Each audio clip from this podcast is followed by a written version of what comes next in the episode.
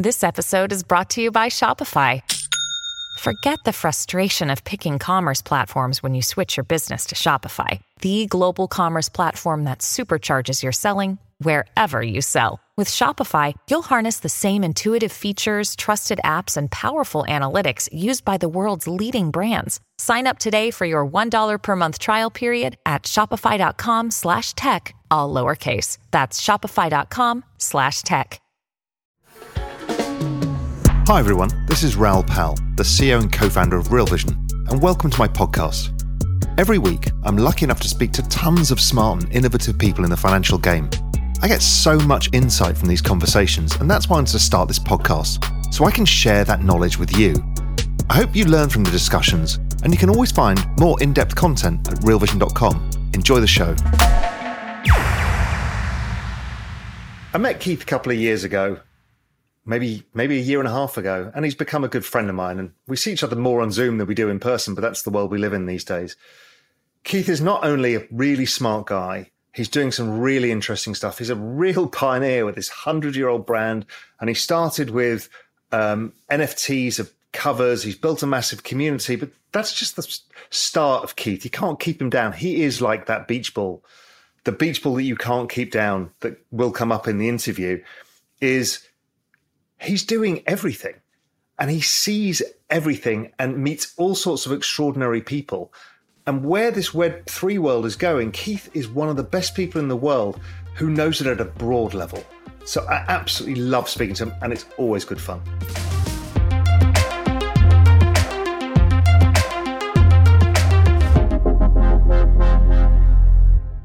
Keith Grossman, always a pleasure, my friend. How are you?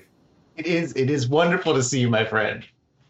So, just before we get cracking into whatever the hell we're going to talk about, because we've no idea, just give people a bit of background of what you do. I know you're pretty well known already, but just in case people don't. Sure. So, uh, my name is Keith Grossman. I'm the president of Time. I've been at Time for about three and a half years.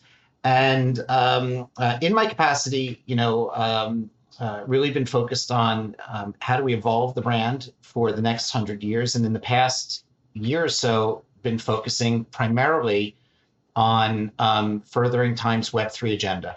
And, you know, we took time into Web3 um, almost two years ago at this point, which is crazy when you think about it. Um, but, you know, during that time, you know, we've evolved from one of one sales to accepting cryptocurrency for digital subscriptions to, you know, creating a community of nearly 60,000 uh, members in 80 um, nine timepiece artists. And so, um, you know, today we have three businesses uh, that touch the Web3 business. It's the consumer facing business, which we call timepieces. Um, we have what's called a blockchain to big screen, which is um, looking at a great IP that's being developed within the Web3 space. And we could talk about that, right? Because, you know, there's no I would say, traditional gatekeepers saying this is great IP or not. You're seeing communities vote with dollars, and um, uh, and we turn those into television shows. And we currently have two in pro- in um, production with Nelvana, um, with uh, Pablo Stanley and Will Lee.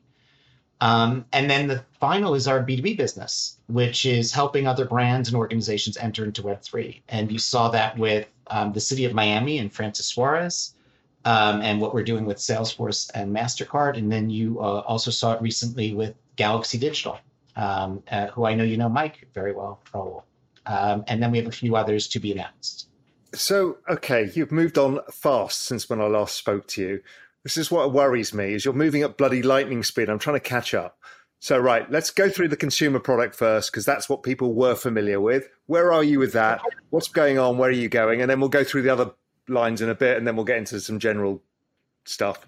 Uh, of course. So, so look, I, I mean, I think that for any any brand, right, whether it's Time or Real Vision or others, like you want to think about, you know, what's your audience and who's your community, right? And both are very important, right? But the reality is, is like an audience shows up and engages for a moment, and a community wants to stay around and build and really wants to engage deeply with your brand.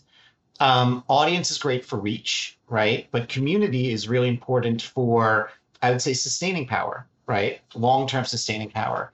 And um, what I, I, find with Web3 in particular, um, as it relates to media brands, is that it gives you the opportunity to activate a community, whereas you may traditionally just have an audience, right? So if you think about Web2 and earlier relationships with media brands, um, take time. Um, it, you know, we were before, you know, this started recording talking about sort of global economic trends um, you know, if you're interested in that topic and you search for something, you know, perhaps you see an article written by Ian Bremmer, who's a contributing writer for Time. Um, uh, you see that it's Ian Bremmer, you see it's the topic that you want, you see it's time, you trust, you like, and it's you know aligned with your interests. You click on it, you read it, and then you leave. And that's what an audience is, right? And that's usually what most people's relationship is with brands, right? What a community does, though, instead, is, is a community shows up every day, right? A community wants to build. A community says, you know, have you considered doing this? A community says, why aren't you doing that? A community is not always positive, right? But a community's negativity is really constructive. And, um, you know, I didn't really notice the difference between community and audience until I was at uh, Wired and Ars Technica early in my career. And I saw that Wired had mass reach on an audience, but Ars Technica had a really strong community. People who would constantly be reinforcing each other and helping each other and fixing each other. And, and um, that community created a really powerful brand. And what I see with Web3 is by extension, you have that ability to tap into an identified community. And so with timepieces, what's really interesting is, is timepieces is just 60,000 people, right? In a community today whereas time holistically reaches about 100 million people. And it shows you how early we are, right? That 60,000 people in the first year essentially generated $10 million in profit for the organization. But over here, when you look at the organization, the organization is about 100 million people a month, right? In terms of audience reach. Um, and so you realize like the, the larger the community can become, the stronger the community can, can become, the more engaged the community can become, um, the better it is for the brand, um, uh, I think long term, and it also the better it is for the brand from from a health perspective economically. And so for timepieces, like right now, we are currently working on our um, on our next um, drop. Um, uh, I'm really excited about sort of where it's going. Every single drop we've ever done has been sort of an iteration on where we're seeing the marketplace go. Um, uh, I'm not at the point where I could discuss where it is, but I can say it's fully interactive, fully decentralized, and um, uh, and very immersive. And how do you? What are the economics involved in doing something like this? You know, what does the what does the community get out of it? How does how does it work for time? Because it's the one thing I love about Web three. It's very open, right? Everybody kind of knows what's what. So, how, how does it how does it work that it that it feels like everybody's participating in something? Sure. So so I think like let's start with let's start with um, like you know the economics of just the relationship between the creator and the brand, right? Um, because it's all public, right? Um, you know, if you look at the economics of um, you know, like the traditional publishing industry, um, take something like this, right? And I just happen to have Which it within I, one. Because I happen to right? have that NFT as well, right? I bought that. Right? Okay, so so I love this cover, right? Here you have Micah Johnson, Aku, like literally one of the most well-known, um, you know, Web three creators. Um, when Micah did the cover of Time, right? He was paid a stipend, which is what you pay sort of the artists to do the cover. And the stipend, let's just say was X. And um, and Time now owns the rights to this cover forever, right? In its current iteration. For the NFT though, you know, we do what we always do with everything. First, 1% goes to charity, right? And then uh, the remainder was split evenly between Time and Micah Johnson, right? And when we actually produced this as an NFT, you know, it did close to four hundred thousand dollars in sales, right? And he did so like right when this was done, like I was able to with the team transfer nearly two hundred thousand dollars to Micah Johnson, right? And you start to look at it and you say, okay, so the relationship between the brand and the creator all of a sudden changes dramatically, right? And that's all on chain, right? So people could see that, right? Whatever the amount was, we essentially split it evenly after we give the 1% to charity. Um, and and we've done that for timepieces. And you know, in the past year, we've been able to donate six hundred thousand dollars to charity, right? Which has been amazing. We've donated it to either, um, uh, you know, humanitarian aid in Ukraine, um, or to um, uh, democratic free press organizations. Like the idea of warm crypto, and I think that it's a really important topic. I think is a great onboarder of people into Web three. You remember I, I shared with you the other day I was doing something for New York Cares. I raised nearly two hundred thousand dollars, you know, by myself for for web uh, for New York Cares through a NFT drop. But then all of a sudden you're like, okay, so what does the community get out of it, right? Now, you know, like we do not look at these token drops and say um, uh, they are uh, X value, Y value. We say um, uh, we believe that they're worth X or Y. And if you want them, they're up to you. And we let the marketplace determine value at its own discretion. But what we do do is, is we say, okay, um, here are different things that provide unique experiences, right? Or access to certain areas. So, um, you know, like we token gate our community. Um, if you allow certain parts of our community, if you have a timepiece uh, token in your wallet, you can connect it to time.com and remove the paywall. Um, Person of the Year is coming up in December. We'll have raffles where if you own timepieces, you'll be able to gain access to potentially attending Person of the Year, right, in that event. Um, you know, we uh, we do special talks with certain people that we only allow accessible to people who own timepiece tokens. And you know, more than anything else, we try to always partner with great artists and um, and come up with creative ideas so that way people can as we've talked about in the past, you know, time, even the name alone, it's the covers have been known as a period in time. That's why the moment that that Aku piece came out, you know, I immediately had to buy it because it was important. Now, whether it has monetary value or not to me is irrelevant. It's because it was a moment in time. Because I know you, I know what you're doing, I know Micah, and I just think it was a moment in time that was really important for everybody in Web three, and so I just wanted to own it. And you know, I love that. And now whether it goes up or down in price, I've, I've never even checked it, not once.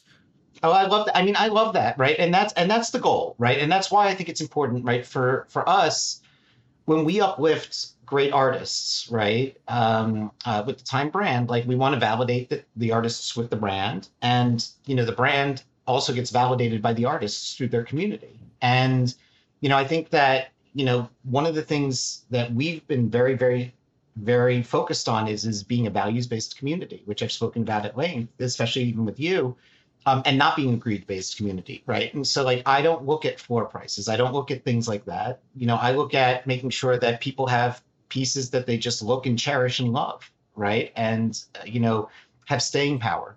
How does then? How does time make money out of that? If all of the money goes to charity, goes to the artist, etc.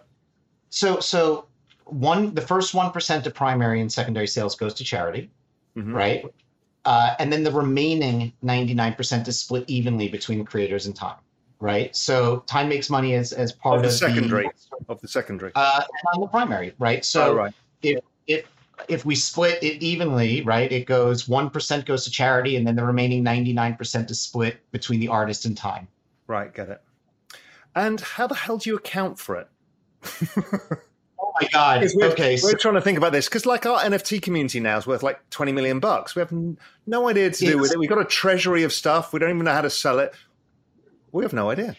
So, so it's it's very difficult, right? So, um, you know, we pay the artists in perpetuity if they're timepiece artists every three months, and um, this is where you could see that we're really early in the cycle, right? So, uh, you want to talk about like people could talk about very early, and I could talk about at length like what I think is the prohibitive factors of mass adoption. But like when you get really in the weeds, every few months I have to email OpenSea, I have to request a CSV file, I have to go through it manually and clean it up, and then I send it over to um, you know, our finance team who then checks it and then they distribute the funds to the artists through an ETH transfer. And I mean, uh, eh, you know, and to now it is 89 artists, right? And um, well, there's you know, some IP for you to build, right? It, it is unbelievable what needs to be built in terms of the infrastructure of this ecosystem. Yeah, and there's another opportunity for you. Mm-hmm. Knowing you, you see opportunity everywhere, but just doing I, that, distributing royalty payments essentially, is needs to be done.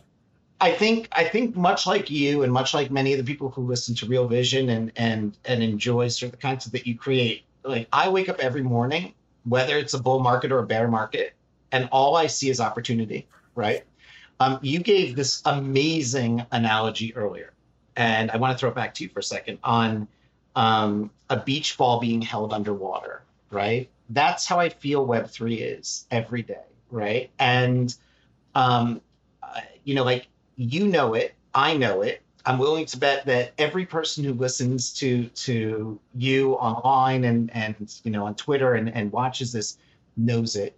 Um, when you touch Web three, it's hard to ever go back, and the reason it's hard to ever go back is it's really fun, and the reason it's really fun is because everywhere you look, you see opportunity, and you just can't believe that it exists around you. And you can see how that opportunity taps into existing trend lines in society at the global level, at the macro level, and at the micro level, right? And um, and like your analogy earlier, and I want to at one point during the conversation get back to it on on this beach ball being held underwater is amazing because like that's all I see every day is a beach ball underwater. I'm going to start using it everywhere. Just you know, I'll credit you, And if you think about it, what is the you know the beach ball underwater is because you know air is lighter than water and it floats. But what that air is in this equation is the energy in the Web three community, right? That energy is infectious, it's enjoyable, it's fun, it's op- there's opportunity, and you can't keep that down. So we've got this macro environment that's keeping it down right now, but that energy is just expanding. You know, since I spoke to you last, we've been in a bear market all the way through yet you're building out all this stuff. I'm building out all this stuff, and everybody is. So the moment the liquidity environment changes that you and I were talking about off camera, is the beach ball explodes. You know, because you know you've introduced me to a few people. I've introduced you to some as well. People like Ticketmaster, right? Nobody even knows they've distributed 10 million NFTs. You know, I've got to know the Web three team at Google, LinkedIn, Meta.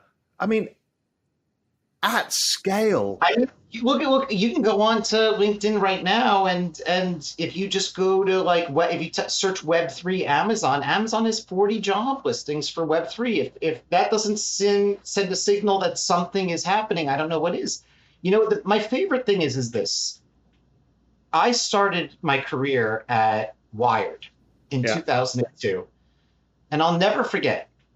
I'll never forget that it was right after sort of like the dot com uh, implosion had taken place. Everything was being rebuilt. I'm watching the digital revolution being rebuilt. I'm right out of college and I'm super ignorant. And everyone is like, You were so cute thinking that this digital thing, that this internet thing would really work out. You're so cute thinking that I would ever want to order dog food online, right? It's like, well, last I checked, the biggest company in the world, Amazon, delivers dog food online to me, right? Like, and so it's really funny how, you know, what people look at with Web3 today, which is they look at, um, you know, art and collectibles, and they think that that is the future of everything. And I think that art and collectibles is is going to be an important area uh, that's touched by Web3, the same way that music is, you know, impacted by MP3s. But ultimately, like the infrastructure, the efficiency of having a blockchain provide a single source of truth for brands to then build loyalty programs, reward programs, subscription programs, membership programs.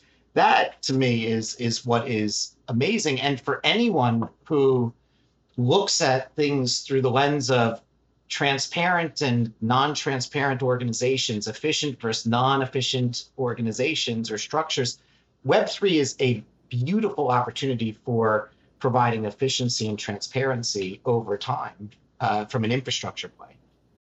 When you need mealtime inspiration, it's worth shopping Kroger, where you'll find over 30,000 mouth-watering choices that excite your inner foodie. And no matter what tasty choice you make, you'll enjoy our everyday low prices, plus extra ways to save, like digital coupons worth over $600 each week. You can also save up to $1 off per gallon at the pump with fuel points. More savings and more inspiring flavors make shopping Kroger worth it every time. Kroger, fresh for everyone. Fuel restrictions apply. Yeah, I mean, I, I totally agree. So that's the beach ball, right? That's why it's because you can feel the energy. It's not like it's a hidden energy. You can feel it. And, you know, the moment that that happens, it's going to get interesting. Right, let's move on a little bit to what the hell are you doing in television? And why didn't you tell me? So, Go on. It's, it's been public. We're in. We're in. I can't you know, keep like, up with your feed. You've got too much going on.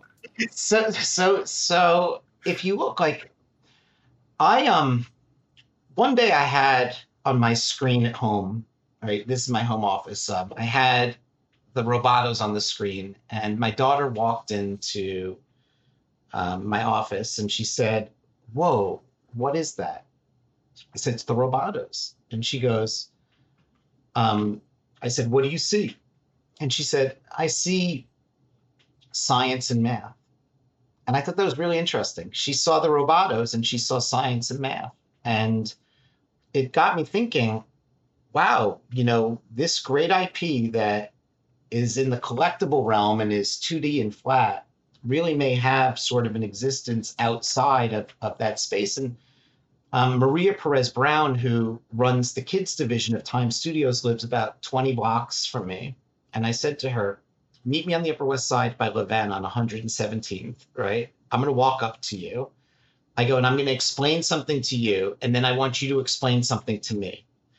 And we went for this walk, and I explained to her what I was seeing in terms of IP creation um, in the Web3 space, right? There's no there's no sort of barriers blocking sort of creation, communities being able to form around ideas. And then television shows, in my opinion, could be developed out of that because a television show is far more complex to create. You need a story arc, you need a Bible, you need characters, you need it to be able to go for for themes and seasons. And so what I wanted to understand from her was, okay, if I showed you great IP, could you take that great IP and turn it into uh, television IP, right? And I started to walk her through the Robotos. I started to walk her through the Littles. I started to walk her through Toy Boogers and a few others and um, and she was totally game for it. And so I started to connect her with, you know, all of the creators. And you know, we have a partnership with uh, Toy Boogers, uh, creator Doug. We have a partnership with Will Lee, uh, the creator of the Littles, and we have a partnership with Pablo Stanley, the creator of the Robotos and Humankind, to create new IP that will be turned into television shows. And Nelvana out of Canada um, uh, has gone into agreement with us to produce uh, the uh, Pablo Stanley and the Will Lee creative, and it's it's amazing. I cannot wait for people to see it. I'm so excited. So where does blockchain and Web three come into this one? So, it, what it comes into it is is um, what I saw was the communities are already there rallying around great creative, and all we were saying was was it's not that this is going to be television in a new sort of way. Um, it's really going to be we're looking for signals for for great creative original IP, um, and I think that the blockchain uh, sends a signal that this is good creative and you should pay attention to it. Whereas in traditional structures, um, I don't think that those signals would ever come through. Like, here's a real. Can I give you a great mental exercise? It'll blow your mind. Okay. Go on then. Imagine, imagine if I pitched to you, okay? I'm going to pitch to you a business plan right now as Keith and Raoul. And I'm going to say to you, imagine if I dropped, and the numbers will be close, but they're not 100% accurate. So just bear with me, but they're close to what they really are in real life. But I said, imagine if I said to you, Raoul, listen, I have this crazy idea uh, for this IP. I'm going to drop 5,000 tokens it's going to have roughly 50% distribution on ownership. So people might own about two, maybe a few more, right, or less. Um, I can assure you that that people will be ravenous about it. People will come up with um, uh, alternative narratives. People will create galas around it. People will um, uh, turn it into folklore. Um, people will talk about it every day. People will defend it like uh, like no other. Um, uh, they'll really have a sense of community. Um, it will have very little overhead. Um, it'll do about $25 million in, in secondary sales, and it'll probably make about two to $3 million in profit. Would you greenlight this business model for me? And you would yeah. say, of course. Okay. Now, let me give you sort of the non Web3 approach to what I just pitched you. Okay. Imagine if I walked into a meeting and I said to you, Raoul, I have this crazy idea for IP and we're going to call it crypto dick butts. Okay. because that's what I just pitched you. Okay. You'd be like, and I explained it to you. You'd be like, Keith, get out of my office. There's no way I'm going to ever sort of greenlight that. Never, ever am I ever greenlighting that. But my point is, is this is like what I like about this example, right? Is is with Web three you have a very original palette to create from where communities can emerge. And look, not every community is going to be good, and not every community is going to be bad, right? But there's going to be communities that are going to emerge in Web three that, like, I do think matter and that you should pay attention to. And in the traditional Hollywood world, there have been tremendous amount of gatekeepers, which is why you never see real originality coming out of Hollywood. You see remakes of things that, you know, essentially we've seen a million times before. You know, Thor number six, The Avengers number 17, Spider Man number 18, right? Like Hollywood's not coming out with things as original as something like Crypto Dick Butts. And I know that that sounds ridiculous, but I think that Crypto Dick Butts actually represents the best of extreme creativity and the ability for a community to rally and form around it. And there you go. How do you? This was. This is. I bet we are going down this path, right? I like, didn't I think we'd be talking crypto dick butts, but it doesn't surprise me because it's you.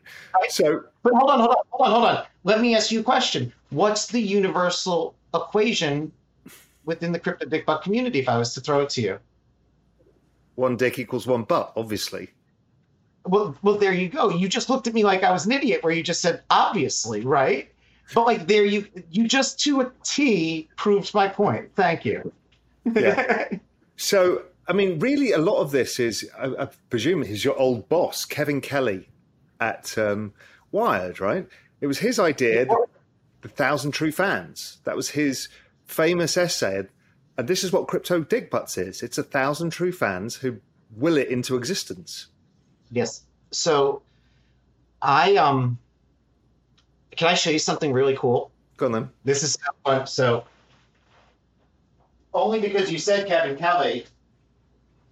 Do you know he made this? Look at this. It's like it's literally like an 80 page 80 pound book set of his wow. photography through Asia, right? And I have it over here. And the reason is is I have about I have a ton of Kevin Kelly books. Kevin Kelly, just if, if you don't know, was one of the founders of Wired. He was actually there before I was there.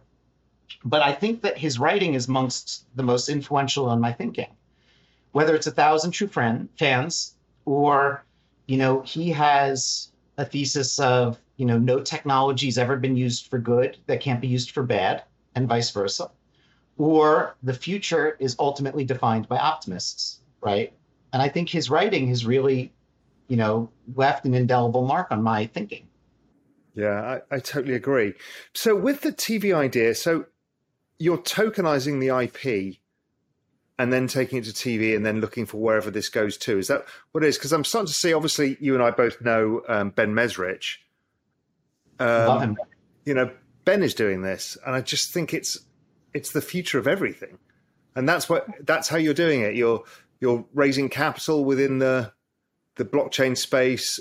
How, how, are you doing so. No, I think you're actually overcomplicating it. It's actually even easier than that. It's we're looking for signals, right? So, is there a creator that has an unbelievably powerful audience? A Web three right? creator like like mm-hmm. like Micah has, like, for example. Like Micah, right? Like Um, you know, is there a creator that has an unbelievable sort of following, an audience, a signal, right? And how can we build off of that that community sort of dedication right, to create original IP? Got it.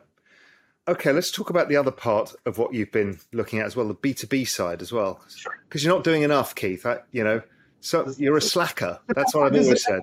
That's part of Web three, right? Is is it is it's always changing so you know like what we saw with timepieces was you know while it's an amazing consumer extension it's also an amazing insights engine for us right? And it gives us an idea as to in real time how is sort of the world evolving in web3 and the reality of the world in web3 is is that it evolves very very very fast. So things that worked 3 months ago don't work today right? Things that engaged three months ago don't engage today. And, you know, timepieces, because we, you know, have it staffed up and we have a great team and it's really focused on it, timepieces is constantly sort of looking at how are we continuing to ensure high engagement amongst our community and then how can we take that engagement and how can we take that um, uh, the management and turn it into insights and learnings that we can help other brands and organizations enter into Web3. And that was my thesis to, you know, uh, Mayor Suarez, right? Which was, um, you know, cities are increasingly challenged to find new revenue streams. And, um, you know, um, they're also increasingly challenged to find new relationships with their, you know, constituency and you know what better way to do that than to create not a community in um, the traditional sense, because no city could ever manage a community the way that like a private brand could manage it, but rather how could you create a sort of um, a utility token that could generate revenue and you know, um, we are very fortunate that, you know, I'm friends and close friends with Raja over at MasterCard, who's amazing. And I called him up and I said, how would you feel if we created tokens for the city of Miami that ultimately gave access into MasterCard's Priceless Miami program, which is one of their most successful programs. And then also went to the team at Salesforce, who we're very close with. And I sit on the Web3 advisory board for them and said, you know, like we can't necessarily build all the infrastructure for a city you can. So how can you do the back end for everything? And we'll manage the front end, the strategy, the relationships with the artists, how we go to market. And MasterCard will do the utility and and ultimately you as Salesforce will do the sort of back end. Um, that was one example. Um, you know, the other example that's public is, you know, Galaxy Digital, right? You know, Mike has been incredibly supportive of the Web3 ecosystem through Galaxy Digital and the investments that they've made in, in it. And, you know, he wanted to make sure that, um, you know, that, that, that the ecosystem saw that like he was participating in it, right? And so he created essentially what is a, a loyalty token for um, members within the Galaxy digital family. And um, what we did was we looked at their logo and we auto generated the logo into, you know, 3,210 um, unique sort of um, uh, uh, sort of varieties. And then we partnered with three timepiece artists, right? And we asked the artists, will you create generative art that would equally be unique? So every piece was completely a unique piece unto itself and ultimately, we allowed sort of the community to gather it through just a drop, an airdrop, not a mint. Um, uh, so that way they could sort of gain access into the Galaxy sort of ecosystem. And I think the things that people don't see, and this is the other thing, is is we consistently are advising companies on how to enter into Web three and to think about sort of the bigger play of Web three. Um, and some of those are public, and some of those are not public. Um, amazing. I'm going to tell you a story because you'll like this. So I get invited by um, David Pemberton, my co-founder of Science Magic Studios, to go to London, and and he introduced me to the, the chairman of Saatchi and Saatchi, and I go in, and he says, like, I want you to present to the marketing group of Great Britain. It is all the CMOs of everybody, including the kind of US firms who have the the big you know UK HQs. Um, and it's a black tie at Claridge's, and it's a bit stuffy, but I want you to shake them up a bit and you know tell them about Web three. So I'm like, sure. You know, I've done plenty of presenting in my time, and I was not concerned. So I go to Claridge's, beautiful place, in my black tie to go out and buy myself a black tie because I'm in jeans and t-shirt world these days. And so I'm already feeling slightly like this is weird because I've not dressed like this for a while. So I sit down and present, and I do it in the kind of round and let people ask questions as we go. And it turned hostile. One woman stood up and said, This is a scam. This is like CDOs. This is like 2008. You're going to blow up every. This is a scam. How dare you do this? And about 25% of the room these are the senior, most senior marketing people in Europe stood up and applauded. I was like, wow. And it was the fear of change that was coming because these people were the survivors. They're all white people in their 50s and 60s. And these were the people who had survived the internet. Mm-hmm. And they thought they'd won the battle. And now the no. new battle is coming and they're shitting themselves. So can I can I give you I, I love this story. Can I can I give you like a? I was shocked, by the way. I've never been shocked at an audience, but go on, carry on. So, I, love I love that people have such strong opinions over a technology. Okay, that's all it is, right? It's just a token that verifies ownership on a blockchain, right? And yet it's somehow become politicized and confused and um, distorted. Um, but I'll give you here's here's what I do on my free time because I'm such an exciting individual. Like literally, Raoul. Here are my two beverages of consumption. Okay, seltzer and coffee. Right, like LaCroix. Yeah, great taste. Okay, so like I don't really like. I don't have a hobby. I like I read. That's my hobby. Or I um, I like to work. I actually love working. I, and and Web three is a wonderful space for insomniac workaholics. Okay. And what I will say is, is over the summer, I had a moment where I just said, okay, I want to see something for myself. I don't want to Google it. I want to see it for myself. And I went into the Fortune archives and I Googled Fortune 100 1992, right? And I looked at the top 100 companies that were listed on the Fortune 100 in 1992. And the reason I chose that was Wired was founded in 93. So I felt that 92 was the beginning of Web 1, right? And I was like, who are those companies? And I did it. I, have a spreadsheet and it's on my computer. I'll, i could send it to you if you want to get it afterwards. Okay. I'd like to see it. Yeah. Who are, who are the companies?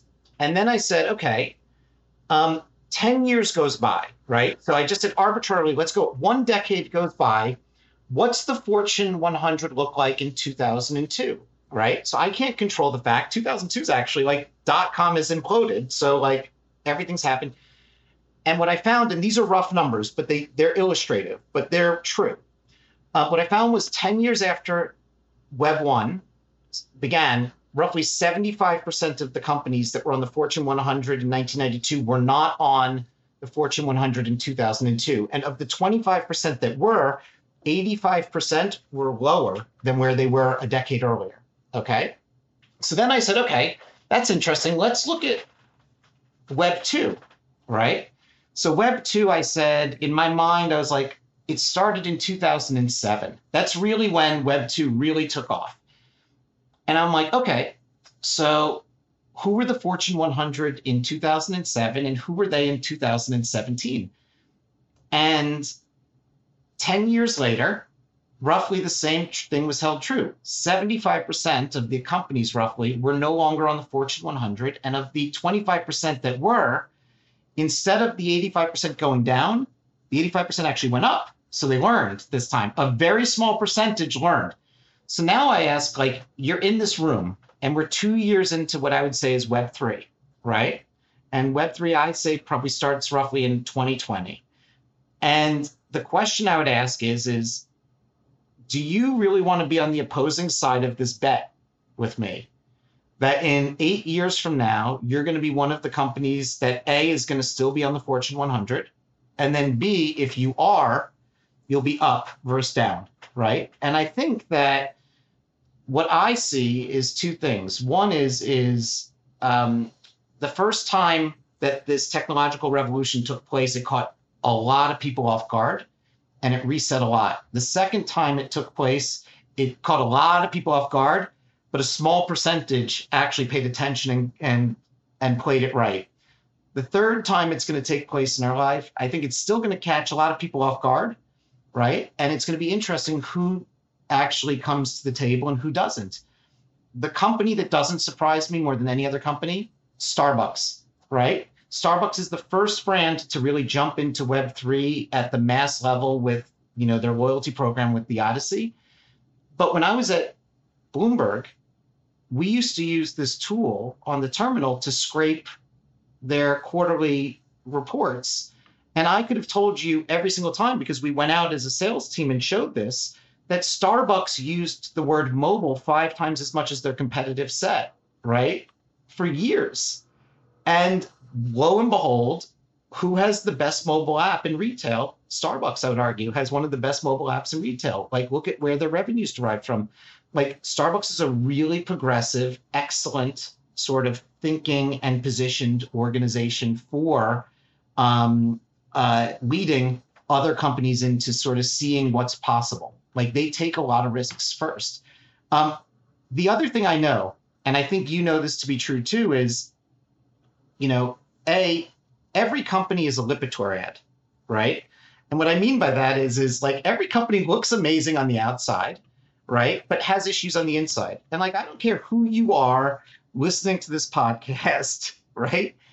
Think about any company that you admire, and I could show you every flaw inside the company. Okay, like every every company. It's it's and it's true, and it's because people are involved, right? Everyone wants to think that that business would be business would be so easy if people weren't involved, right? If it was everything was automated, but because people are involved, things become irrational, and because things become irrational, every company is a Lipitor ad. That is my philosophy on life. Okay, that on on business at least, and and uh, for real, right? Like and what we know is books like The Innovator's Dilemma wouldn't come out and wouldn't be so successful if they didn't hit on something that was really true. And what we know is true here is A, the technology that Web3 provides is actually cheaper than the alternatives, right? Um, uh, and that's scary for a lot of people, and people will sort of resist where they can. But B, we're in a weird economic environment. I mean, you are the pro on this one. Like, you know this better than I. All I know is one simple truth, which is no company enters into a recession and leaves a recession looking the same way. Right? I don't care which way they look, they just look different, right? And oftentimes they're disrupted. And I think that what a lot of people worry about with Web3 adoption is if we're going to enter into this world where like there's a lot of economic uncertainty and change taking place, are we going to be able to figure out how to evolve our strategy to adopt to Web3 when, like, in some instances, it's hard to adopt to even Web 2, right? And keep it going on Web 2. And, and I think that what you saw there more than anything else is fear, right? But what I love about your story is I'd rather have love or hate than indifference, right? If you gave that speech and everyone was like, "That's wonderful, thank you so much, Raoul. Have a great day." Right? It's the worst. like, it's the worst. I would be like, I'd rather just like, I'd rather never have traveled and never have done that. But I'm willing to bet that that the woman who stood up and said it's a scam and screamed at you, you know, either she will own that for the rest of her life, or she'll like find herself and her opinions being challenged, and slowly over time realize, whoa, whoa, whoa I don't know why I need to have such a strong opinion against a technology. Let me see how I can think about how this technology can activate marketing or the company better.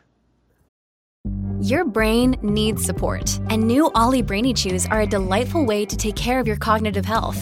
Made with scientifically backed ingredients like Thai ginger, L-theanine, and caffeine, Brainy Chews support healthy brain function and help you find your focus, stay chill, or get energized. Be kind to your mind and get these nootropic chews at olly.com. That's O L L Y.com. These statements have not been evaluated by the Food and Drug Administration. This product is not intended to diagnose, treat, cure, or prevent any disease.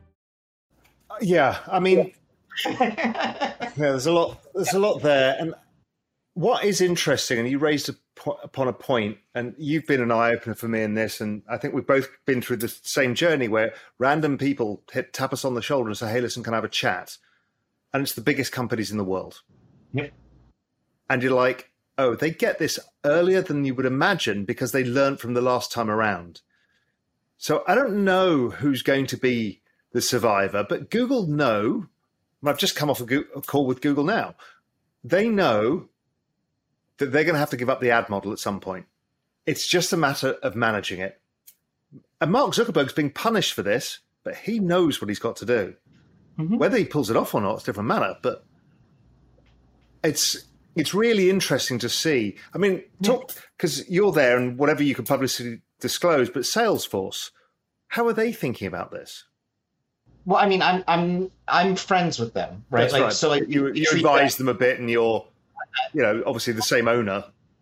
You know, I I think that I love I, I love that team. I think that you know. But what are they? Th- um, what are they thinking about? That they want to tr- provide the architecture so businesses can operate in this world, or? Yeah, I mean, you know, when when they built web the Salesforce NFT cloud, the Salesforce NFT cloud was really how do you you know enable a company to ultimately mint and then enter into the ecosystem to create a token. And then I think one of the most important aspects is is thinking about what's the future of CRM right? And you know, this is my opinion more than Salesforce's opinion because like I do not work there and and you know, I just I talk to them quite a bit, but you know, what people don't think about in terms of uh, Web two versus Web three is is it's it really comes down to choice, right? Um, in Web two, you're a renter, and in Web three, you have the choice: do I want to be a renter, or would I like the option to be an owner? Right? Web two, you don't have that choice.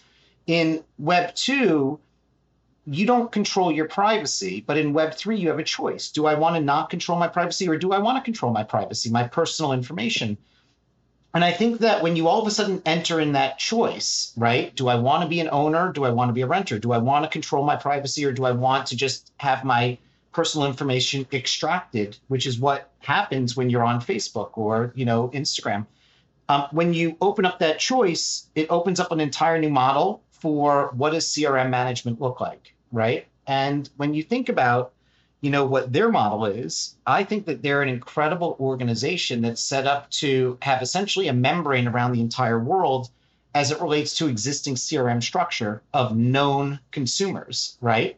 But there's going to be an entire new moment of consumers that are unknown in terms of personal information. Like I don't know it's you, Raoul, or me, Keith. I only know a wallet address, but there's still a lot of information and insights to be gleaned off of those individuals. And by the way, um, there are moments where it's not that these individuals want to remain anonymous, it's that these individuals want the choice of volunteering their anonymity as opposed to being told, like, just because you come onto Instagram, now all of a sudden Facebook knows everything you're doing, right? And who you are.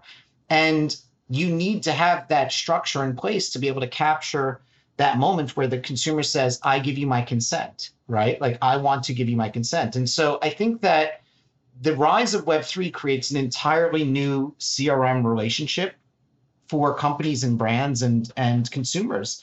And people who challenge me on, well, people want to remain anonymous in Web3, like, I actually don't believe that's true. I think that consumers want to control their anonymity. And here's two examples I would point to. Last year at Time, we said to our community, um, we have five tickets to the Time Person of the Year. If you would like to attend, um, you have to tell us who you are and you have to take a PCR test. And thousands of people volunteered their information. And you could say, well, that's time and you've built a community around that, right? Um, and so I'd say, well, that's great. Well, let me give you a much larger example. Uh, Twitter said, if you give me $3 a month, I will verify your identity to your wallet and give you a hexagonal sort of um, uh, PFP. And they essentially created the world's largest doxing of wallets, unknown addresses to identities, right? Like, uh, hopefully the IRS is giving them a tax break, right? Um, but all kidding aside, um, but um, like what you saw there, really, and and without joking, is you saw the consumer saying, the individual saying, "Wow, I love that Twitter's allowing me to do this. I want to do this. Here's my three dollars. Now let me verify that I own this NFT." Right, and I think that that choice is a huge, huge, huge advantage to lean into for any company, especially in a world where you're seeing a rise in GDPR, CCPA, the sunsetting of third party cookies. They all know that this business model is going to change. Also, what's really interesting, if you think about the example that you gave earlier, is there's a value exchange. I will release my anonymity in exchange for value, right? Right now, you don't get it and they monetize it. So Google monetizes it or Facebook monetizes it. But in your example of the tickets, it's like, well, you release your anonymity and in exchange you get a chance to get a ticket. If you want to take that trade, you can. And if you don't, you don't. But you're exchanging value for your identity, which I think is a massive breakthrough because we can all get paid for using our identity.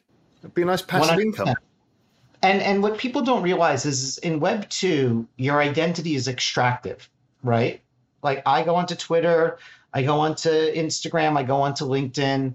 Um, I am able to build who I am in return for who I am, right? And you sell your whole soul, right? And and in Web three, you might not give who you are, but you're able to build an identity and there's still a lot of information that comes off of that right but but it's different information and it's just different insight patterns that you have to start to look for and then if ultimately you want to sort of connect the individual to their identity you have to give the consumer a reason. You have to give them that choice to volunteer it. And i think that that's nice that's nice.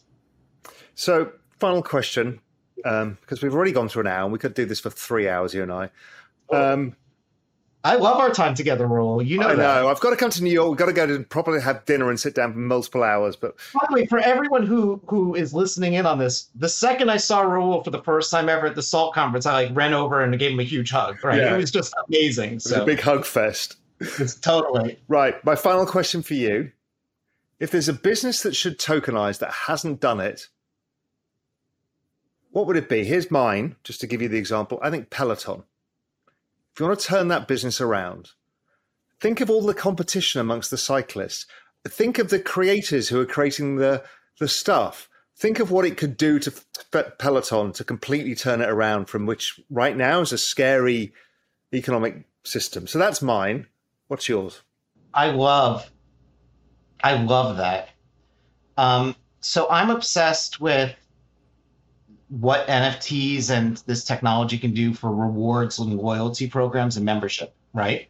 So if I was if I was to think about the industries that that I think could be revolutionized the most quickest, I, I would say the ones that that I just that that blow my mind are Give me one company.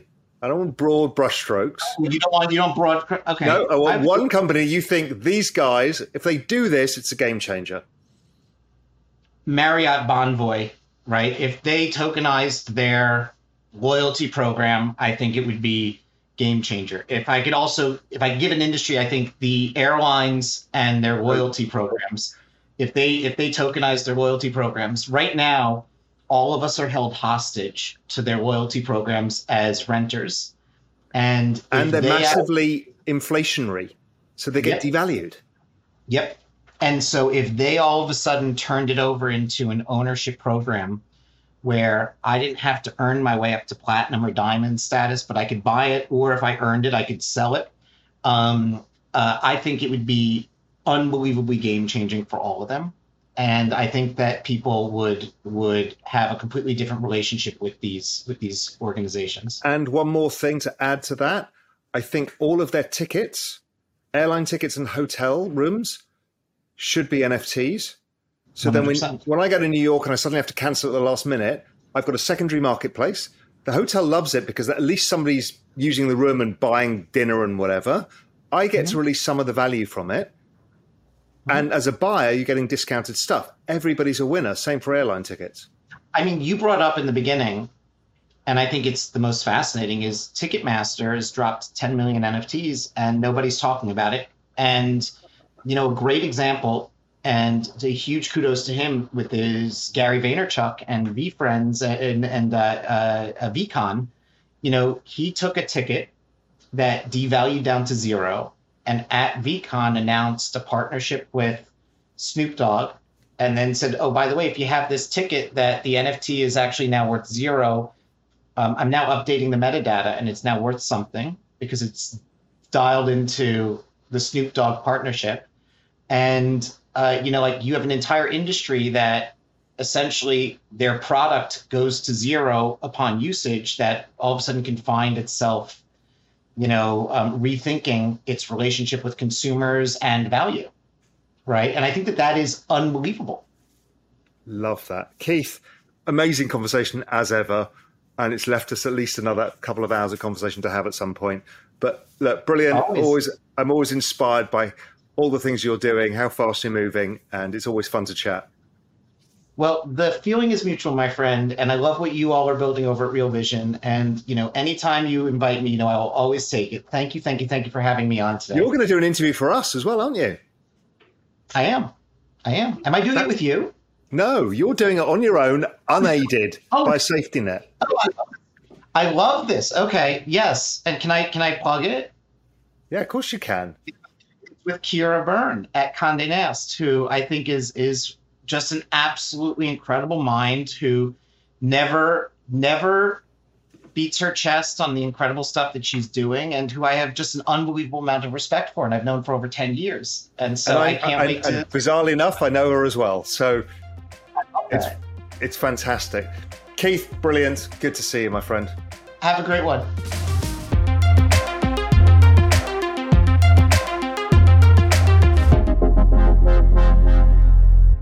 My key takeaways from an interview with Keith are A, I don't know how he finds the time to do everything he does, and that's the world of Web3. Um, there's so much going on, so much opportunity. I think that was a really important point that he gets excited because of the amount of opportunity, because everything is getting disrupted. Now, you hear those flippant comments of everything's being disrupted, but Keith goes through concrete examples of how the TV industry is being disrupted, what's happening at Salesforce, what's happening at the mega brands, how he's seeing loyalty points at um, Starbucks, who's the innovators, how the innovation world works. So there is so much to learn from what he's doing. And also the transparency with which he conducts his business at time, because it's all on blockchain, is again an inspiration for how things should be done. So I, I think Keith is somebody to always follow. Follow him on Twitter. Get involved in the Time community. I own one of the Time Akus. And also just listen to what he says because he's telling you the future. And if you listen hard enough, you'll know where it's going. Hi, thanks for listening to this podcast. If you enjoyed listening, I've got a free membership waiting for you. If you want to understand the future of everything, then understanding digital assets is the key. We're not ever going back to a pre crypto world. Blockchain technology is transforming literally everything from communities to healthcare to real estate to, well, everything. That's why in 2020 we launched Real Vision Crypto, the world's premier cryptocurrency and digital assets video channel. Right now, Real Vision Crypto is helping more than 300,000 members around the world understand the biggest wealth creation opportunities in a generation and maybe of all time. And even better, Real Vision Crypto is completely free. All you need to do is input your email address and you get full access to all of the videos and the incredible emails too. Please visit realvisioncrypto.com, that's realvisioncrypto.com, and start learning about this incredible world.